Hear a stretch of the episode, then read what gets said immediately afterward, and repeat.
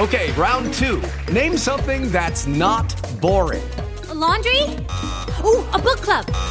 Computer solitaire, huh? Ah, oh, sorry, we were looking for Chumba Casino. That's right. ChumbaCasino.com has over 100 casino style games. Join today and play for free for your chance to redeem some serious prizes. ChumbaCasino.com. No purchase necessary. Full prohibited by law. 18 plus terms and conditions apply. See website for details. Judy was boring. Hello. Then Judy discovered ChumbaCasino.com. It's my little escape. Now Judy's the life of the party. Oh, baby. Mama's bringing home the bacon. Whoa. Take it easy, Judy. The Chumba life is for everybody. So go to ChumbaCasino.com and play over 100 casino style games. Join today and play for free for your chance to redeem some serious prizes. ChumbaCasino.com. No purchase necessary. Void where prohibited by law. 18 plus terms and conditions apply. See website for details.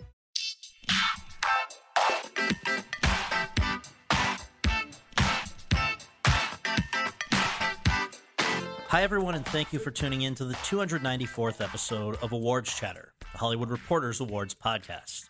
I'm the host, Scott Feinberg, and today we are remembering the unusual life and colorful career of Peter Fonda, the American actor, writer, and director who was the son and brother of screen legends Henry Fonda and Jane Fonda, respectively. He died today of lung cancer at the age of 79. Peter Fonda, of course, made his own name as a writer and star of the 1969 counterculture classic Easy Rider, in which he, Dennis Hopper, and Jack Nicholson played motorcyclists on a trip of more than one kind. He subsequently garnered a Best Actor Oscar nomination for the 1997 film Ulee's Gold, and, as you'll hear in this conversation that he and I recorded at the TCM Classic Film Festival on March 27th, 2015, just a few months before this podcast was established, he was a smart, funny, and charming guy who will be missed. To begin with, I, have to ask you because I know part of this, a big part of this, uh, your involvement this year is paying tribute to your father, Henry yes. Fonda. Um, so, even though it's a very open-ended question, I'm curious what what was it like growing up as the son of Henry Fonda? My normal response yeah. to that used to be, yeah. "Did you ever see Fort Apache?" did you? I did, of course. And you know who yes. Colonel Thursday was? Yes. Dad. Wow. That was my normal way of seeing it. He was much nicer than that, but I like to say that because he was so stern, mm-hmm. and we thought he was angry at us, but he really wasn't. He just did not know how to be, uh, he didn't know how to, to, do the things of a father. And it, it, it frightened him. It took me a long time to figure that out, but had he I know he grew up in the Midwest, and that inherently most people from the Midwest are a little more reserved. But did he have uh, issues with his own father? Do you know what what was uh, what was it that made him that way? You know, I don't know about issues with his dad. Of course, I use the word problem. Mm-hmm. I'm an older person, mm-hmm. um, but I just know that there was Christian science in the background of the parents. So if there's anything wrong, it's got to be wrong with you and God. It can't be something wrong with your body. Mm-hmm. Gotcha. And that was a, a, disastrous thing coming in 1940. My entrance, my sister came in, in December of 37, but my entrance was in 1940, and, and um, there wasn't a lot of talking. That was just the way. I, I think that was not abnormal. I think that was probably very normal for that particular time and, and parents in those days. But my dad was particularly um, sensitive and feeling not inadequate, but didn't know how to proceed as a dad. Now, even for even if he had been the most outgoing, gregarious guy, I would still be curious to know how what what is the secret sauce that they put in your family's food that would produce two great actors. But what I, I really wonder that when it's not like he was sitting down and having long conversations, uh, expanding on his, you know, expounding upon his wisdom. And so, what is your theory of how this happened? That you and and Jane are both uh, followed in his footsteps. Well, I mean, I know he did. I can't speak for Jane, yeah. uh, though I watched her do it before I did. Mm-hmm. Uh, I never thought about following in his footsteps once I learned what he did, it was interesting. I also liked to perform, and I liked it more and more. I, I, I wanted to be. Um, I wanted to make people laugh. And I wanted to make people interested in what I said because I was such a skinny kid. And, and my dad, see, I was almost 10 pounds when I was born, and my dad, I think he was shooting um, The Return of Frank James. Uh, I'm not positive, but he went hooping and hollering about whatever set he was on. I've got a fullback for a son. Well, as I was almost 10 pounds when I was 10 years old, I was a failure going out the door on that. And he, I felt that he was always angry at me because I couldn't put on weight. So when I found pot, and it made me eat the entire menu at the Carlton Towers in London while I was making a movie, I thought, this is great. That's that was. That's how I could stick on some meat, just have, smoke a joint before meals. is that really what uh, initially turned you on to pot? Like, how did you first uh, experience it? What led to the first uh, introduction? Because it certainly wasn't happening in the Fonda household, right? No, not at all. Um, I, I figured it out. I- I had a wonderful stepmother who would tell jokes, my first stepmother, who would tell jokes, and she would tell jokes about, she called it tea, which is one of its, its names. And of course, it, it went right over my head. But it was Jim Mitchum. I love this part. we were in London shooting Carl Foreman's The Victors. And um, Jim said to me one day, and we'd all lived in different spots around London, and we all decided this is not working. So we came to this one hotel that had good food, hard to find in those days in England that wasn't boiled. And um, Mitchum uh, on the set said, "Look, at I, I, I've got some really, really great bomb, man. Uh, you want some?" I had no idea, but the way he said it, of course I'm gonna. Want, I don't. even if I have to throw it away after, of course I'm gonna want some. It's really great. You bet. And so I, he said, "Well, call me when you get back to the hotel." And I did, and he said, uh, "Come on downstairs and just knock on the door." And I did. I went down to where he was in there, and I could hear people behind the door. I knocked, and he came out. He kind of closed the door partially behind him as he handed me this rolled up envelope. And he said, "Now you've done this before." Oh yeah, yeah, yeah. I, I just never heard it called bong. I have no idea what it is because it's in an envelope. He said, "Well." Don't smoke it all at once. Oh, I'm gonna smoke this stuff. All right, okay. I got upstairs, so, and my bong. Um, what does that mean? It's an African word for it. Says my, my wife says, what does that mean? I said, do you want to try? I don't want to try any.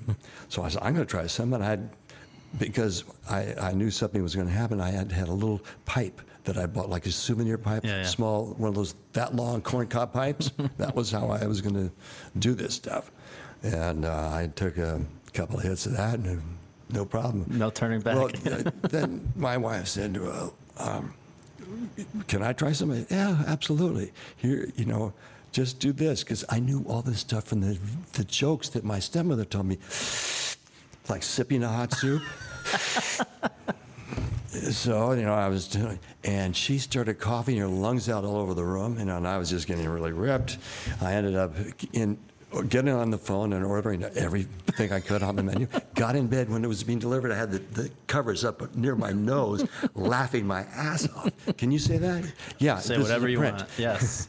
Uh, and you know, she was so disgusted because she didn't get loaded. I did, and I ate everything. I ate the whole room. I love I it. started eating the sheets. Now, now let me ask: Was that in some ways driven? I know you're saying you know you uh, at that probably that first incident was ju- uh, instance I should say was just uh, uh, trying it because Mitchum made it sound cool, right? Then you said maybe to put on weight, but ultimately deep down was this sort of a way of rebelling against Henry Fonda to be getting into drugs, to be riding motorcycles, No. to be acting even in different kinds of movies than he ever would have.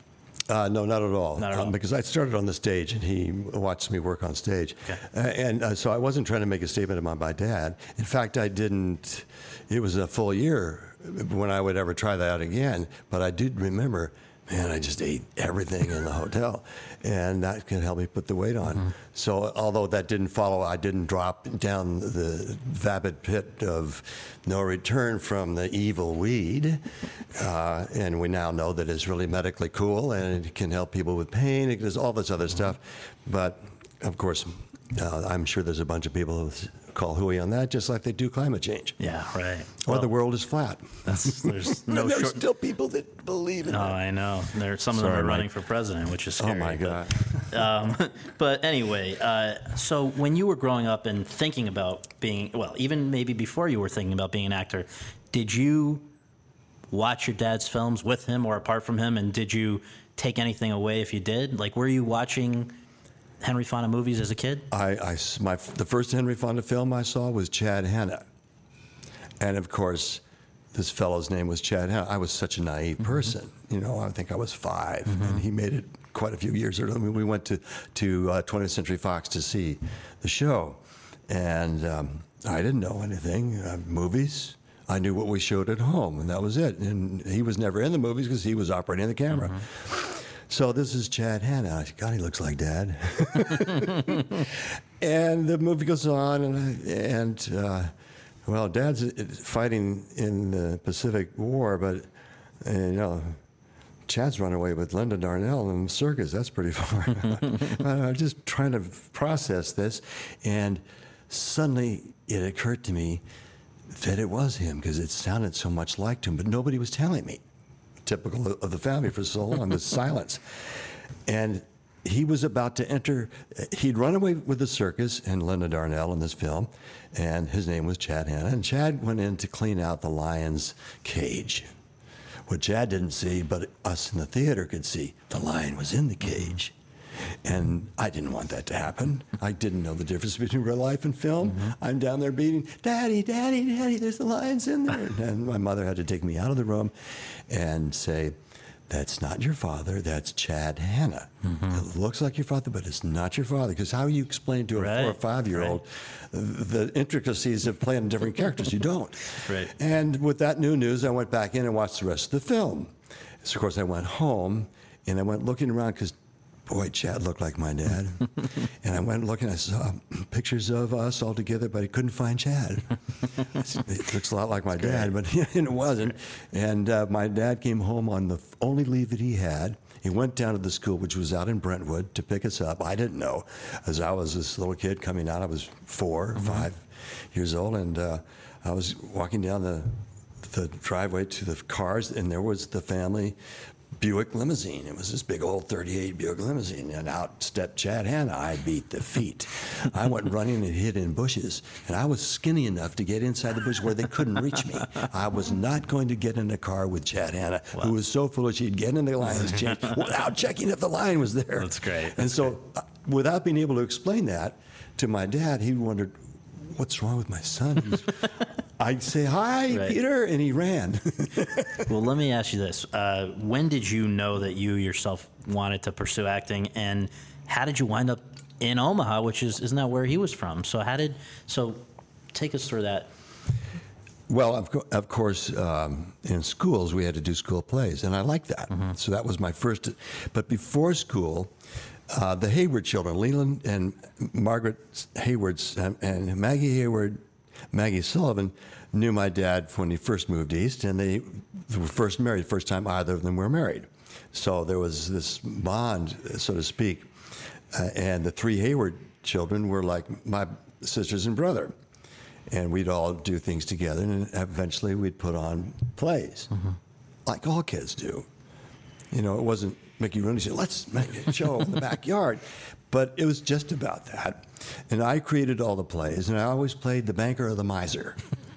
Whatever it was, I did. I don't know why that was in my brain so early in life. But, uh, and so we did all of that, and and I was reminded about that by Brooke Hayward, who said, "Yeah, I used to do all the writing." I said, "I don't think I wrote." No, you would say, "Okay, you do this, you do that. I'm going to do this, and then we'll do that, and we'll talk about this."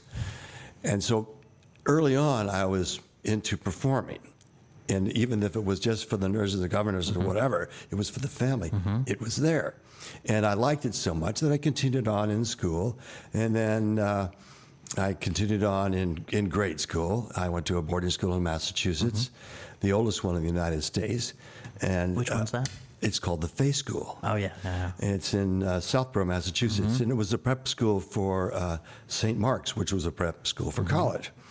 And um, I did a couple of plays. One was The Pirates of Penzance. Mm-hmm.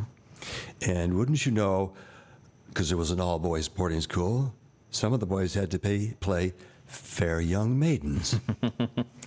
and I was one. Oh. And it was so bloody embarrassing. and I never wanted to play another fair young maiden again. So I wrote my own play mm-hmm. at 13 called Stalag 17 and a half. and it was about all of us trying to get out of school, trying to get gum into school, read comic books, and all the stuff we weren't That's allowed to great. do. Right. That's great. And, and no explosives. So Right. I did my explosives by having a guy behind this one window that we had found in the, in the little theaters thing, which had flats that were hand painted. It was really cheesy, but we didn't know. Right. And outside there, had this guy slapping the erasers together. I had a bucket of erasers from the school boards, the school rooms. And uh, somebody else with a big piece of flapping so there'd be puffs of white chalk coming through the window. That means we were successful in building the bomb. And how does this? How do you end up? First of all, in Omaha, and then at just 21, I think, on Broadway. How does that? How did those two uh, big steps happen? Well, I was very fortunate, in fact, to go to Omaha. But Some very bad stuff happened to me uh, in my prep school, which was uh, Westminster in Simsbury, Connecticut. And I finally was allowed to leave with all of my credits, the, the school. And I was sent out to Omaha because my father was in Europe and my sister was in Vassar, and there was nothing that could be done. So we didn't want Petey Boy to be in New York City alone. I loved the idea myself, but I didn't think I was so crazed. Right. I had no idea. And uh, I went out and I stayed with my aunt and my uncle, my sister's fa- my my father's sister, and uh, her husband, Jack Peacock, and uh, I lived with them. I I st- I didn't know about school. They didn't. They they were assured that I was thrown out. They had no idea what had gone down because I couldn't talk about it without just coming unsnapped. Um, and my, my aunt said to me one day, you know, Peter, you're going to have to go back to school. I said, no, I'm not. Well, what are you going to do? I said, I'm not going back to high school.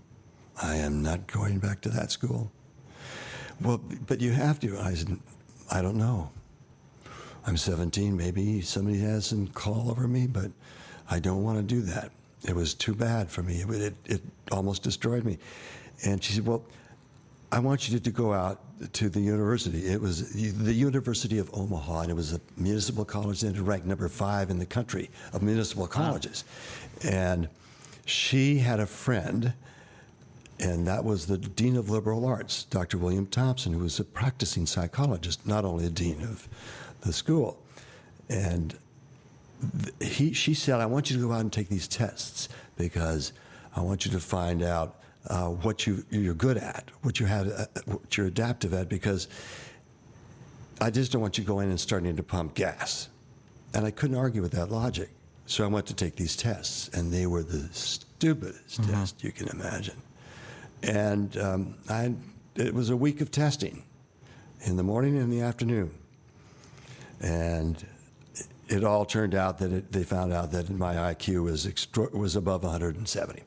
We'll just say that, and uh, that I had capabilities of knowledge and, and just gleaning things and using logic to get through stuff, and, and it, it gave me. Well, they gave me three tests. It was the last three things that I had to do in this testing period, and they were multiple choice tests. And uh, they had cut the tops off the test. I, n- I never knew each day that I was going out there whether I'd be trying to put pegs in holes, uh, being timed to how quickly I could define the word cat. What are they kidding? oh, I, I can say that. Are they fucking kidding? um, you know, define cat.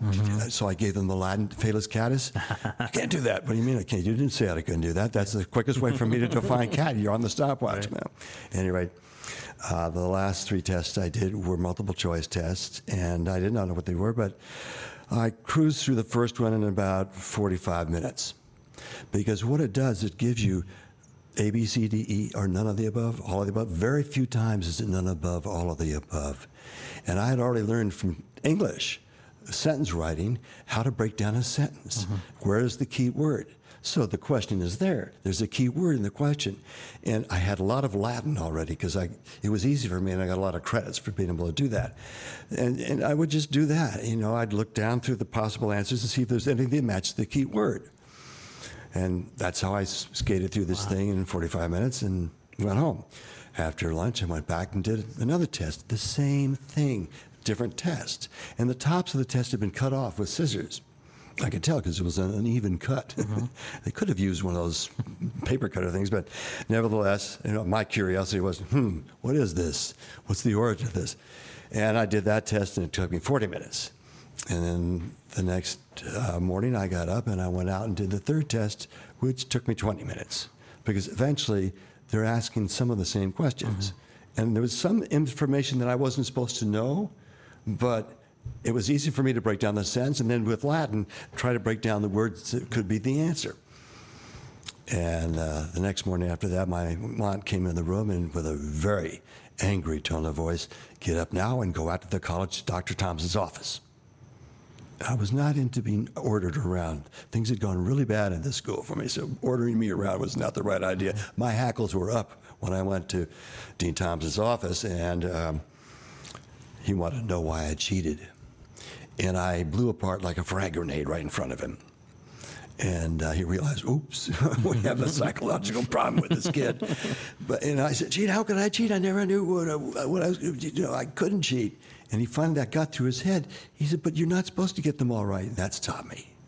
I got them all right. That absolutely blew my mind.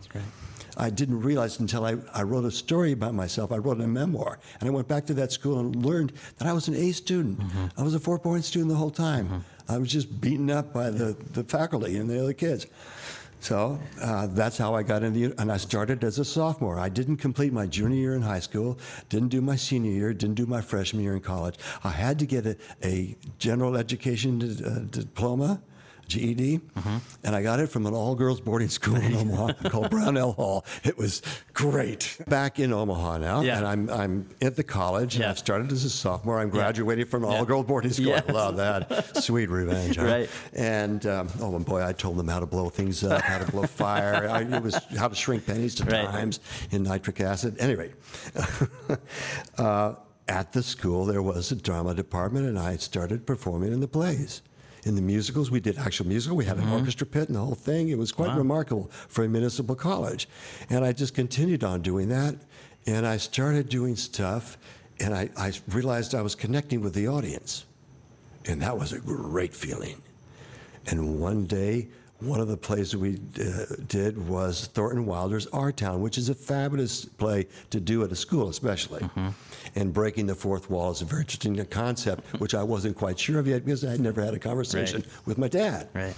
And uh, I played the drunken choir master. And the way we had it uh, laid out was typically the way it's staged, but the orchestra pit had a thrust out over it with chairs during the scene. You know, people go around and, and get the scenes right and dressed in black clothing for the real play, the Thornton Wilder's play. And all the chairs were facing in.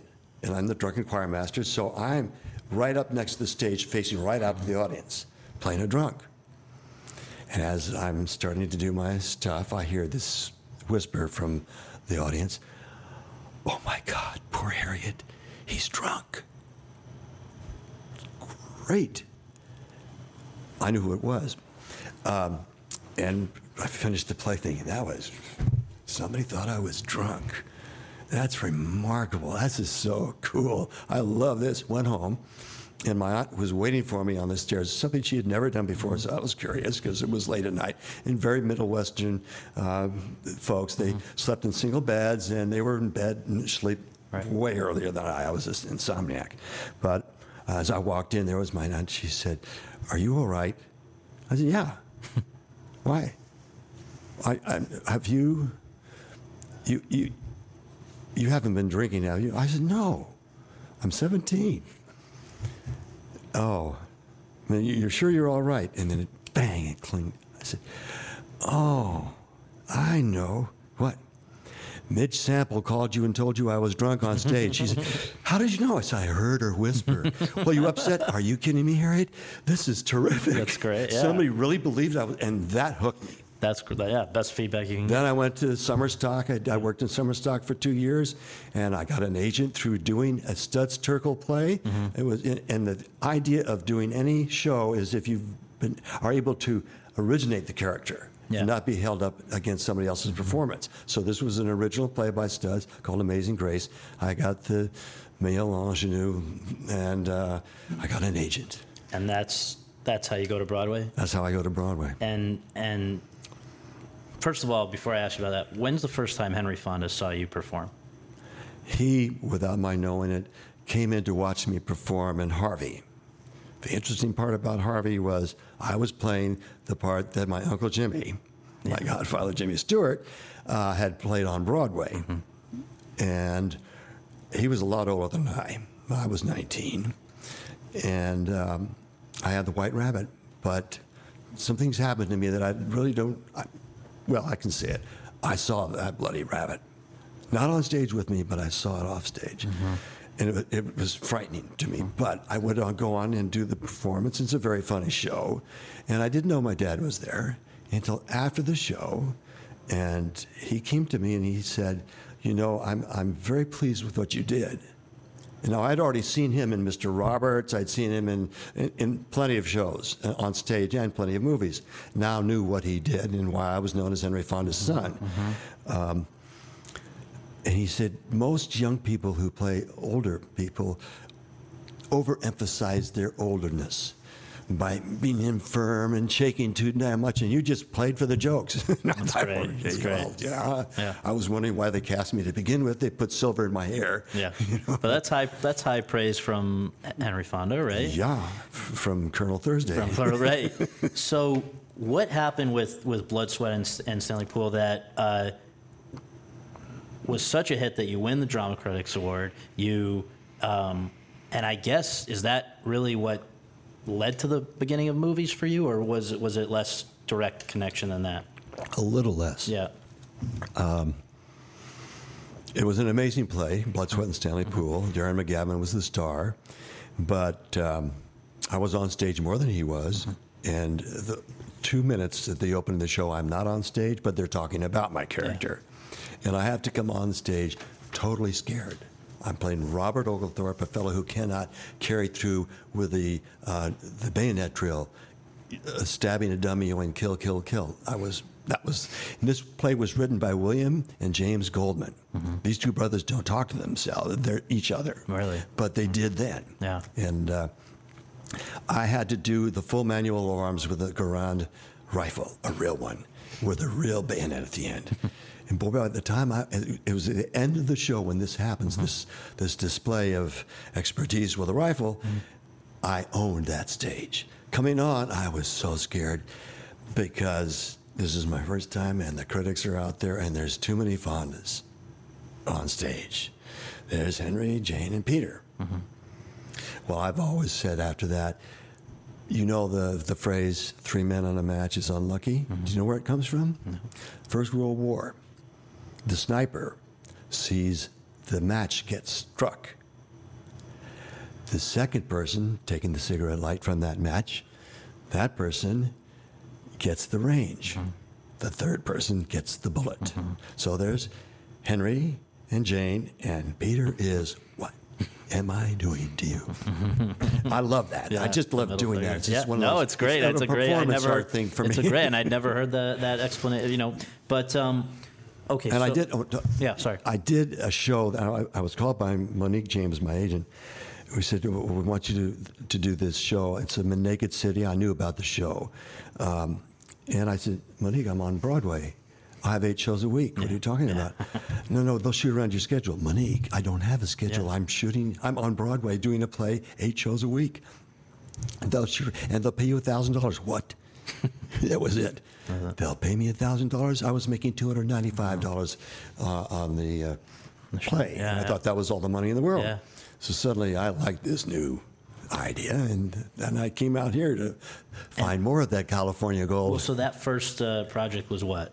That what was the title of that? That that was uh, Naked City, and it was Okay. called the the night the Saints lost their halos. And it was me and Martin Sheen. Wow, and and it wasn't that long before you hooked up with Roger Corman, right? And so is that right? was- or was a while? It was a while, yeah. How, I've got to ask you about that though, because I've interviewed him. I read about him. I think it's fascinating because he's sort of like unknown to the general public, but everybody in the movies reveres this guy. And I wonder, how'd you come to him, and what was the value of working with him for you? Uh, I was sent to be interviewed at, by him at Fox. He was making, I think it was the Valentine's Day Massacre, St. Valentine's Could be, yeah. Massacre, and um, he received me in his office. And I, you know, by this time um, had enjoyed more of the fruits of the herb, and uh, I was also a rock and roller. You know, I was uh, in the scene, in the music, because that's where it all was. So I came in with these wild shades that uh, Brian Jones had given me. That these little smeared things on the top. They were octagonal things, and and uh, uh, jeans and uh, this the suede jacket that was made to look I had made to look exactly like a Levi jacket, but it was suede and a big badge. Uh, a, a naval intelligence badge on my chest. I don't know why. I just, you know, how- why not mess with Roger's mind? And I'd really not known Roger that well. I'd seen some of his films, and I'd met Jack Nicholson and, and so forth. And he was already with Roger. Yeah, he had already worked, and I, I knew um, some other people that had come through the Corman Inst- Institute, or University of Corman, we call it. Uh, and Roger said, "Nah, I'm going to make a movie about the Hells Angels, but I'm not going to make a statement movie. I gave it about a count of 15, liking the idea of dragging him out because he's still smiling. He's holding the smile. He's holding the smile. He said, Roger, if you make a film about the Hells Angels, it is a statement mm-hmm. film, mm-hmm. period. Mm-hmm. You cannot not make a statement film. Yeah. Do you know how to ride motorcycles? Oh, you bet. And that was it. And you had already you you had already uh, had experience with motorcycles. Yeah, absolutely.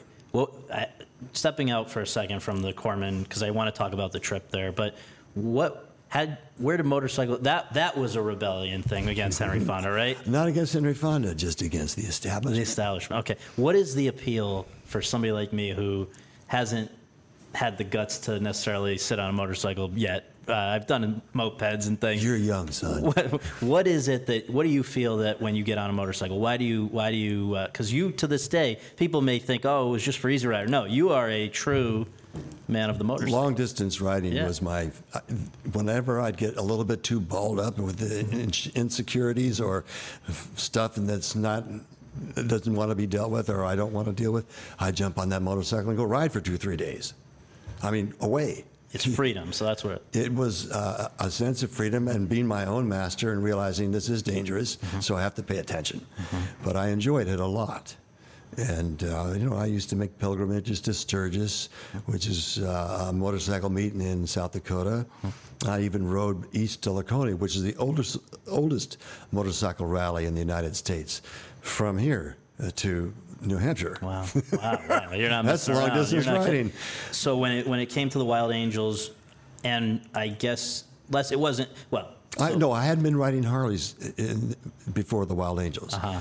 I had ridden BSAs and uh, uh, and BMWs Yeah. and Triumphs. so you get you do the Wild Angels though and and that was your that sort of put you on the map right for movies Truthfully, what it did for me is Yeah. save my life because my agents wanted me to be the next Dean Jones at Disney Studios. was I that a had- possibility they thought, they thought and uh, that was the furthest thing from my mind. Yeah. Although I, I liked watching the space, uh, cat from outer space and so forth. I liked it because the cat was an Abyssinian. I love them, but you know I didn't see that as what I really wanted to do. Just a little moments ago, I saw Norman Lloyd. It's- and he's hundred years old. awesome. And he's in awesome fucking shape. Mm-hmm. And thank God this is not live. I can say, Yeah, you say whatever you want. and I came up and introduced myself to him again, and because I'd worked with him in an Alfred Hitchcock hour. oh wow And it was a really cool show. And he said, It's my favorite of the Hitchcock Yeah. shows.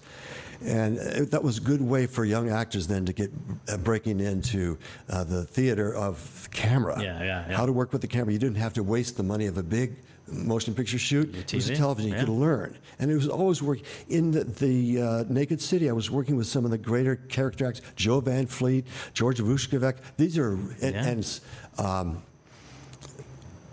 I can't remember the director's name, but at any rate, there were some good actors, and I was learning from. There were great actors on the stage at Blood, Sweat. and- I was learning from them.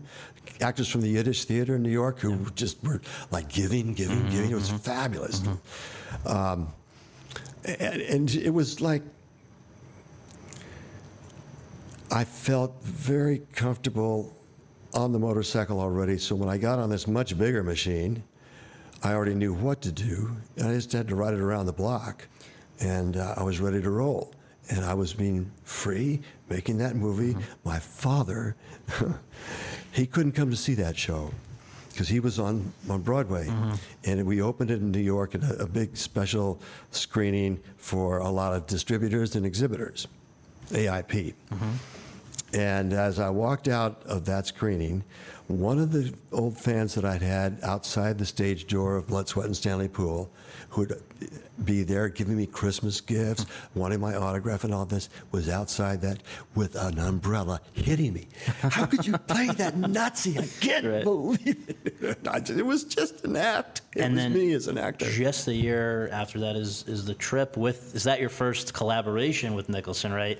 yeah. And to be, uh, you know, not your first experience with drugs, but you know, as No. a but. Uh, Again, it sort of must have been a kind of a on a meta level, even kind of neat to be um, this whole LSD scene. This was this was the '60s, right? This was Jack's script Yeah. Mm-hmm. was brilliant. He did the whole thing about the miasma of, of the visions of what you see Mm-hmm. on that drug in editorial concept, cutting back and forth, rapid cutting. And uh, Roger didn't shoot Jack's script Mm-hmm. in that manner, and it was unfortunate because he bowed to the what you see when you go to the Fillmore and watch them project these things on the screen and lava lamps and all that stuff. That's not what an experience at LSD Yeah. is, and I felt cheated by that. But nevertheless, they paid me a lot, and I went out and promoted that film. And it was during the promotion of the trip that I came up with the idea for Easy Rider. Well, you you did this perfectly for you teed it up perfectly. So, what I've heard different accounts. I heard you had a dream. I heard you were at a Toronto convention when you were signing. Still, I've heard different things. How did where did Easy Rider come from? When how did that come about? I was in Toronto, and you know I know about Toronto because I don't pronounce the last T. Yeah, right, right, right. uh, at the Lakeshore Motel, which was pretty seedy then. and uh, I was in the red flocked room, and I thought that's the hooker's room. So whenever I'd go in it, I'd throw the lock so the door wouldn't close, just in case, right? Always looking for some touch. yeah. And uh, I had been at this big luncheon in this huge auditorium with about 1,265 people, most of them exhibitors and, and distributors there. And we were at the AIP table, uh, and uh, the new guy on the block happened to be Jack Valenti, who was appointed to the uh, Motion Picture Association of America, which is actually not a really important group in the world. Nevertheless, maybe more now, Right. but not then. And uh, Jack got up and said, My friends, and you are my friends, I have it on tape, and I can't it take too much time for me to tell you Okay. how, why Yeah, I was taping. Um, and he said it twice. Like, I have it on tape, I know. And my friends, you are my friends. It's time we stop making movies about motorcycles. And he started sounding like a TV evangelist. Sex and drugs. Looking right at me down the floor. Oh, I thought, yeah. whoa. so that was my lesson, going back to the Lakeshore Motel to my red flocked room. No motorcycles, no sex, no drugs, movies. Wow. Alrighty. now I have all these photographs to sign, and uh, they're 8 by 10 black and whites. And I'm signing them away. This guy owns three theaters. He's got four daughters. He owns 50 theaters. He's got two daughters, whatever it was. And up came a, an 8 by 10 of me and Bruce Dern on my motorcycle, and he's I'm packing him behind me. And I'm riding on this cement path in Venice. But in the f- film, it looks like I'm riding on the sand. It was quite interesting. But of course, there was a lot of backlight. Mm-hmm. So what you see mm-hmm. is all silhouette. Richard Moore was the cinematographer. Richard Moore was one of the founders of Panavision, and that was cool. Um, and I'd never worked in, in, in Panavision mm-hmm. before, so that was also anamorphic. It was an interesting way for me to fi- figure out about that. But he might have remembered. The stillman who took the photograph might have remembered. Definitely, Roger would never have remembered. And we are the, you little thing, you can't see what I'm doing because you don't have eyes. You, you don't have even digital eyes. Right. Um, it was, we were just a little over two inches big in the middle of this 8 by 10 picture, totally silhouetted. You could not see me. So what do I say? Best wishes, Peter Fonda. Where is he? and I'm looking at this thinking, who in marketing Right. pulled this still for me to sign? This is idiotic. And suddenly, whoa, that's what it is. It's not about a 100's Hell's Angels on their way to Hell's Angels funeral. It's about two guys riding across John Ford's West. Yeah, right. John Ford's West. Going, we're going east. Great. An homage to Herman Hesse. Great. The journey to the east. This is wonderful. And I just started barrel rolling through this story. I got to the end first, and I thought, this is what's going to happen. And then I backed up to make that happening work. And basically, in four hours, uh, or three hours, three and a half hours, I had written or I had put into my brain pan. I didn't have to write things down. I don't today, obviously. You know, I'm into details. Yeah, no, I, I got that, picked up the phone, called Dennis Hopper up. And this is like four in the morning? This is 4:30 in the morning TO time, and so 1:30 in the morning LA Yeah. time. And uh, his wife, who was, was like my oldest sister, Mm-hmm. Brooke, answered the phone. I said, "Is Dennis here?" Yeah, he's asleep. Wake him up. you sure? I said, "Yeah." Are you? Uh, do you want to get out of the room? he said, "No, no, I'll, I'll get him." "It- It's Peter. Wake up. He answered the phone. I said, "Listen to this." Told him the story. He said, "What, what, do, you, what do you want to do?" And I said, "Well, uh, I figured." Um, uh, you direct, I produce. We'll both write and act in it. We can save some money, uh, you know, and we could do this. And this will this will be commercial, because I knew this would shake the cage, right? And I also understood what Jack Valenti had said. "Ma, just fill it with motorcycles and trucks. And, uh, Dennis said, "Oh man, that's great." And I said, "You- "You want me to direct it?" I said, "Yeah. You, know, you've got the intensity, you've got the desire. You understand framing better than I do. You understand form and substance. Yes, of course you're going to direct it." Oh man, I'm so glad you called because I was never going to talk to you again. I haven't got time to understand Yeah, to right. get into why Right, that right, right. was. Okay, sure. He had fled my house several weeks earlier. So I'm never going to talk to you again. You're a child. Right, right. and, and two must ask, where did the money come from and how did Jack come to it? Well, uh, the, mo- the money came, interestingly enough, uh, we first were with AIP, with Sam Arkoff, Mm-hmm. Yeah, and, yeah. Jim, and they want to know, could we not use cocaine? Could we do uh, marijuana? I said, well, we'd have to have a couple of tractor trailers to get $50,000 of marijuana.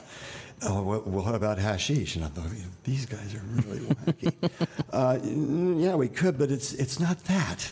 You know, it has to be this. We can't do that because it's too much of a moral problem for the audience. It's too much of a moral climb for them to make it the front of the film. I already knew about that.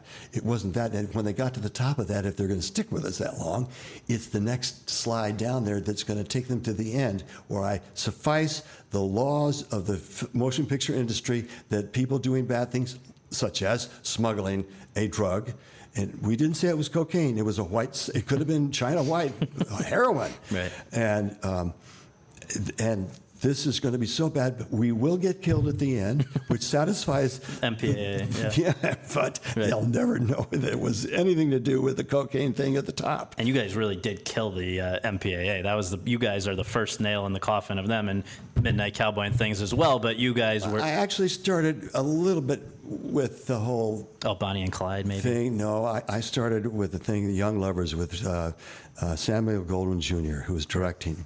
And uh, Sharon Hugueny and I had a bed scene to do. Hugan, he, we were in this big bed, and we had to put a, a foot on the floor. This is the Yeah, first right. bedtime, I, uh, bed scene I'm going to do on film. And this is odd because it's such a big bed. How is Sharon going to get her foot on this? And that had to be. Because that's the code. And we're that, that was the code. And I'm going on and I'm thinking, Yeah. what? Uh, finally, with my own braggadocio attitude about camera, I said, "Does camera see my foot on the floor?" No. Do you see that my leg's even heading towards the floor out of the bed? No. In other words, you're cutting from breasts up. Yeah. so you don't see this. Yeah. So nobody sees this. Yes. Well, Sam, who are we doing this for if nobody sees it? Who or uh, do we have? Is somebody on the set from the MPA or the, the code that's going to report us for doing this? Right. No. Screw it. We're, uh, forget the floor. We're doing it. And Sam just went for it. And that was the first one I broke, and I broke many more since many then. more. And, and, and just to come back with Jack, how did Jack come to join you guys? You and Dennis, and you need your third. Uh, where did, how did you, We had Rip Torn first. oh, really? And then, um, and Rip Torn was all for doing it because I would tell the story. You see, I would tell the story to everybody. We hadn't written anything down. It was me always telling the story. I asked Dennis to tell it once, and he froze up on the mic, literally, beads of sweat dropping off his. And Terry Southern's in the room, and this kid that Terry had brought, I think he brought that person f- to hear the story for the first. So I'd have somebody new to tell the story to. Didn't know what I was going to pull a reel-to-reel tape recorder with Jack, with uh, Dennis couldn't do it. But he wanted Rip. And I told the story to every actor that we wanted to have in, and they were all for it. Everybody was wanted to be a part of this act. And uh, Rip called me while we were in New York after shooting the stuff in, in uh, uh, New Orleans. Rip called me, and I was at my father's house, and said, "You know, I, I can't do this for scale."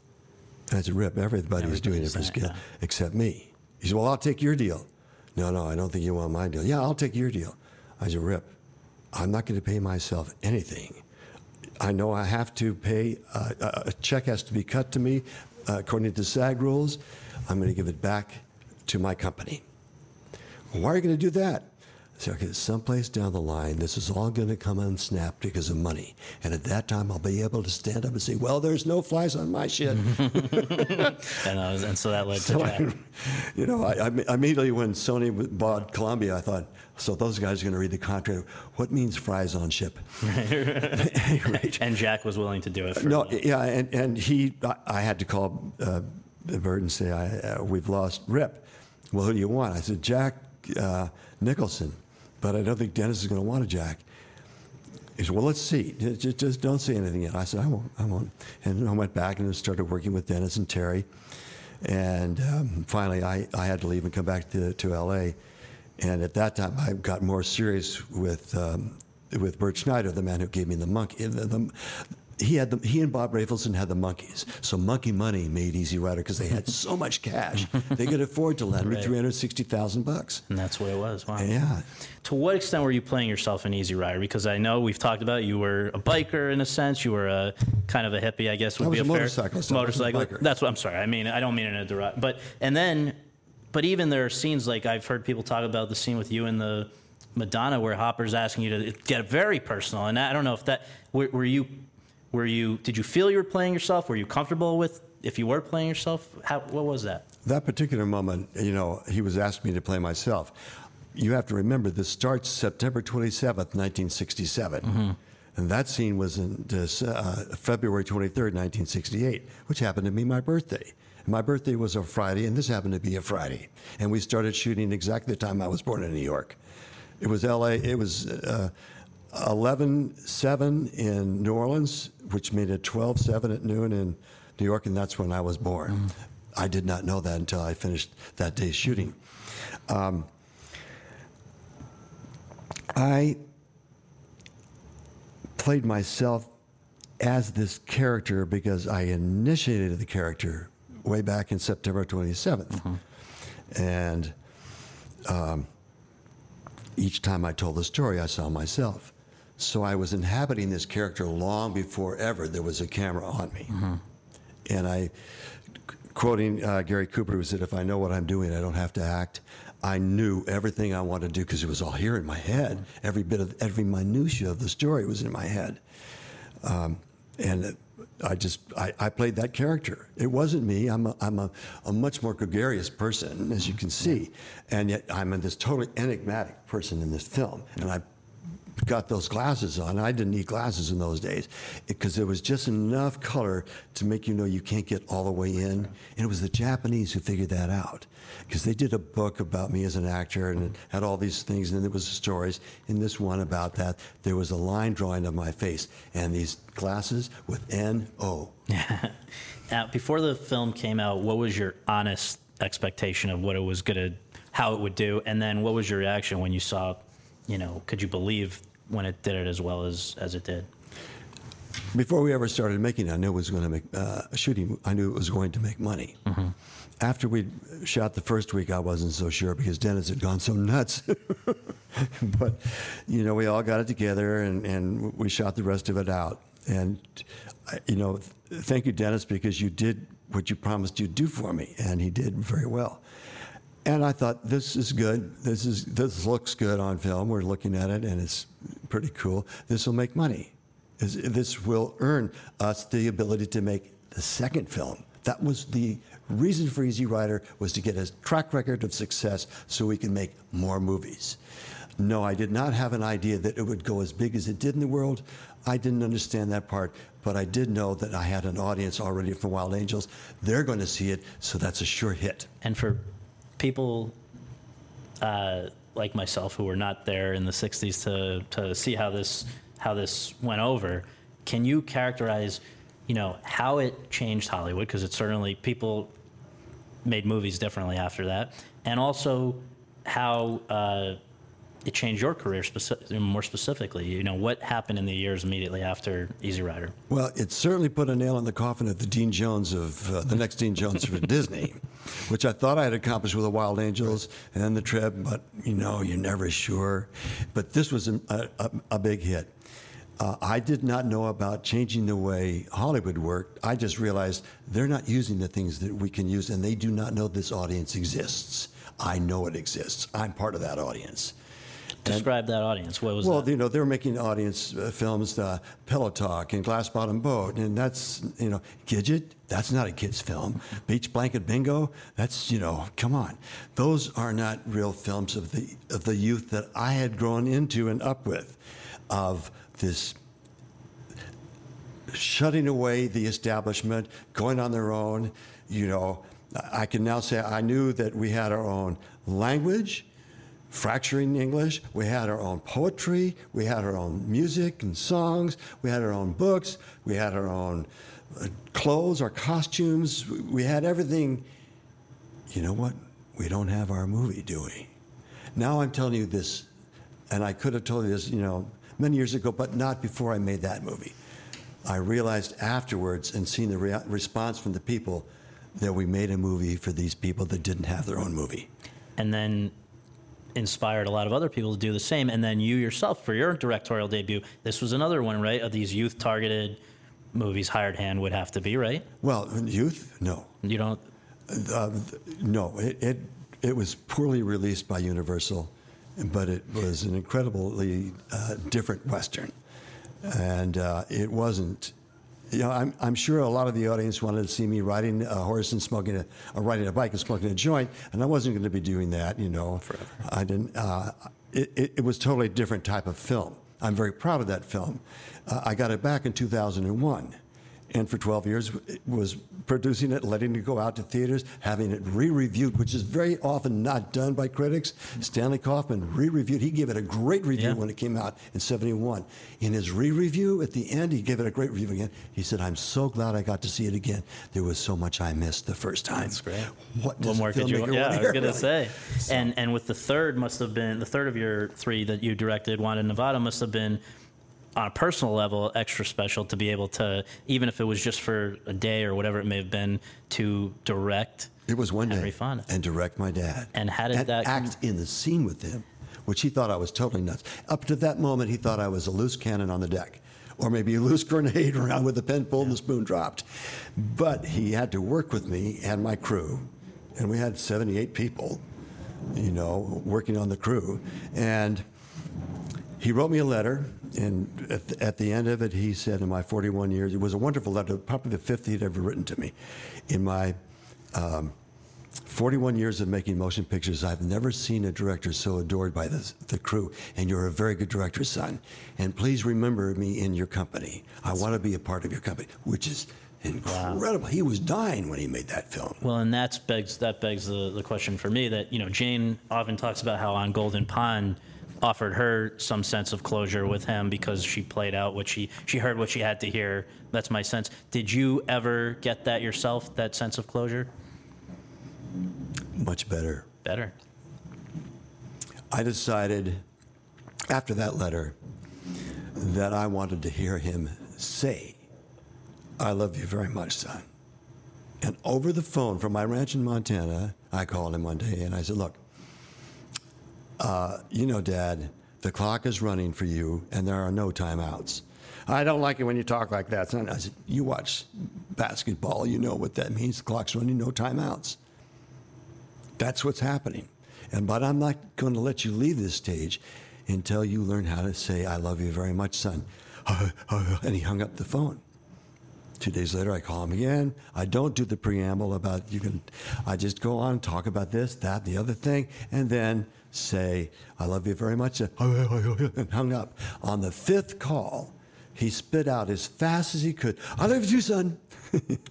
and the director, I said, No, no, Dad, um, you don't say it as a response of what I've said. it's not I love you too. It originates in you. You say, I love you, son. I love you very much. Is what we're going for here. Well, you don't have to do it today. We, we, we'll do this again. Like a director. We won't do this today. We'll, we'll do it tomorrow. And finally, he would beat me, saying to him, I love you very much, Dad. And he would not use the word to. It is a statement of effect, not a response. And that's what I was after. The night that he died, we were all in his, his hospital room. His wife, Shirley, Jane, Tom Hayden, whom I call the, the comic prevert. Um, he hit my sister. He's lucky he's fucking alive. Wow. Uh, having said that, Yeah. Yeah. Yeah. he was he had his big blue eyes doing this, like a drunk, trying to figure what side of the path to walk down. Yeah. Looked at Shirley, looked at Jane, looked at Tom, looked at me, both eyes open. I want you to know, son, I love you very much. Laid down his head and never regained consciousness. Wow. That's closure. That's fantastic. I'm happy for you that you had that. And then as the last as the last uh, thing, because I think that's that's hard to to Hard to top say that beyond one. that. I just And this has got nothing to do with Turner Classic Movies. I love it. no. Well, it's all it's But the Henry? Fonda. That's I- what it does. It does. God You're here to talk about Henry. God bless Ted for starting this whole thing. That's right. That's I love right. Ted. I He's forgot my the favorite brother-in-law. you know? Right, right. but you know, the last thing is just that obviously we spent a lot of time on uh, Easy Rider, and I know a lot of people probably do that. But there's a lot of other great movies. The one though that if there's one other one that I would guess you're especially proud of, and I do think it ties back in with Henry Fonda again because in, I my guess I don't know you.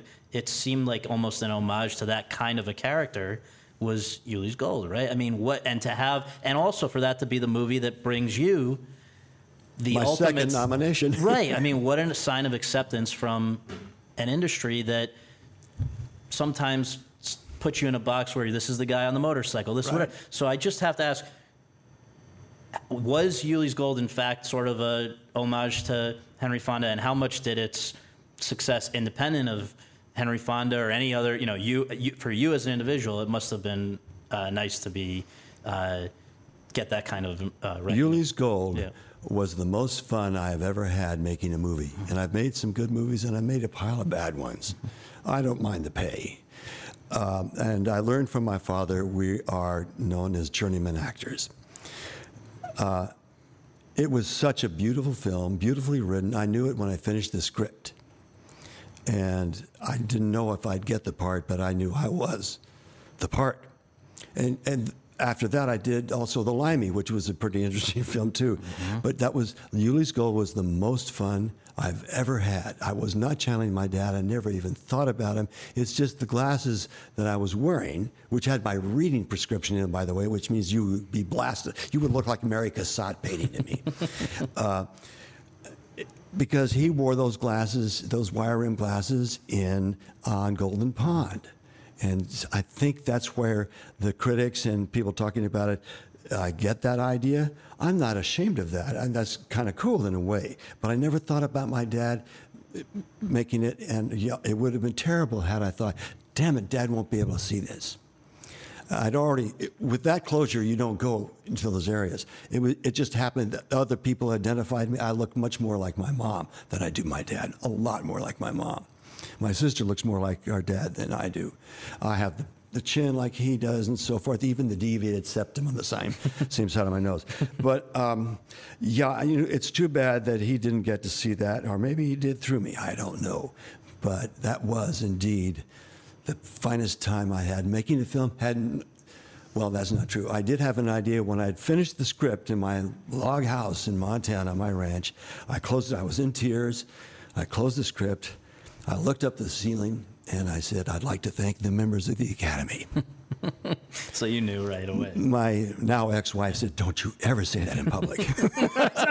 I can't help it. It's so fucking cool. Well, and there may be a chance yet to, to do that. Doesn't So, matter. Anyway, Twice times. I mean, Jeff Bridges was nominated four or five times before he got his. What the heck? well, thank you so much. It's I been really my appreciate pleasure. it. Really, thank you very much. Thanks very much for tuning in to Awards Chatter. We really appreciate you taking the time to do that and would really appreciate you taking a minute more to subscribe to our podcast for free on iTunes or your podcast app and to leave us a rating as well. If you have any questions, comments, or concerns, you can reach me via Twitter at twitter.com slash Scott Feinberg. And you can follow all of my coverage between episodes at thr.com slash the race. Finally, be sure to check out the other podcasts that are part of the Hollywood Reporters Podcast Network, all of which are excellent.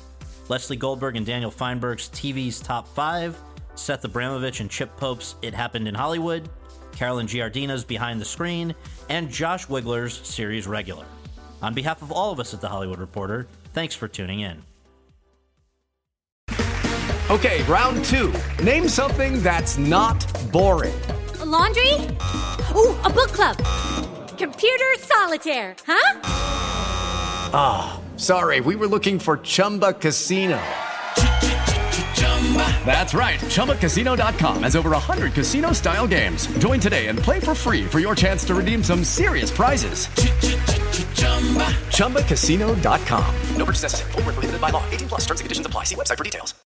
Hello, it is Ryan, and I was on a flight the other day playing one of my favorite social spin slot games on chumbacasino.com. I looked over the person sitting next to me, and you know what they were doing? They were also playing Chumba Casino. Coincidence? I think not. Everybody's loving having fun with it. Chumba Casino is home to hundreds of casino style games that you can play for free anytime, anywhere, even at 30,000 feet. So sign up now at chumbacasino.com to claim your free welcome bonus. That's chumbacasino.com and live the Chumba life. No purchase necessary. VGW. Void where prohibited by law. See terms and conditions. 18 plus.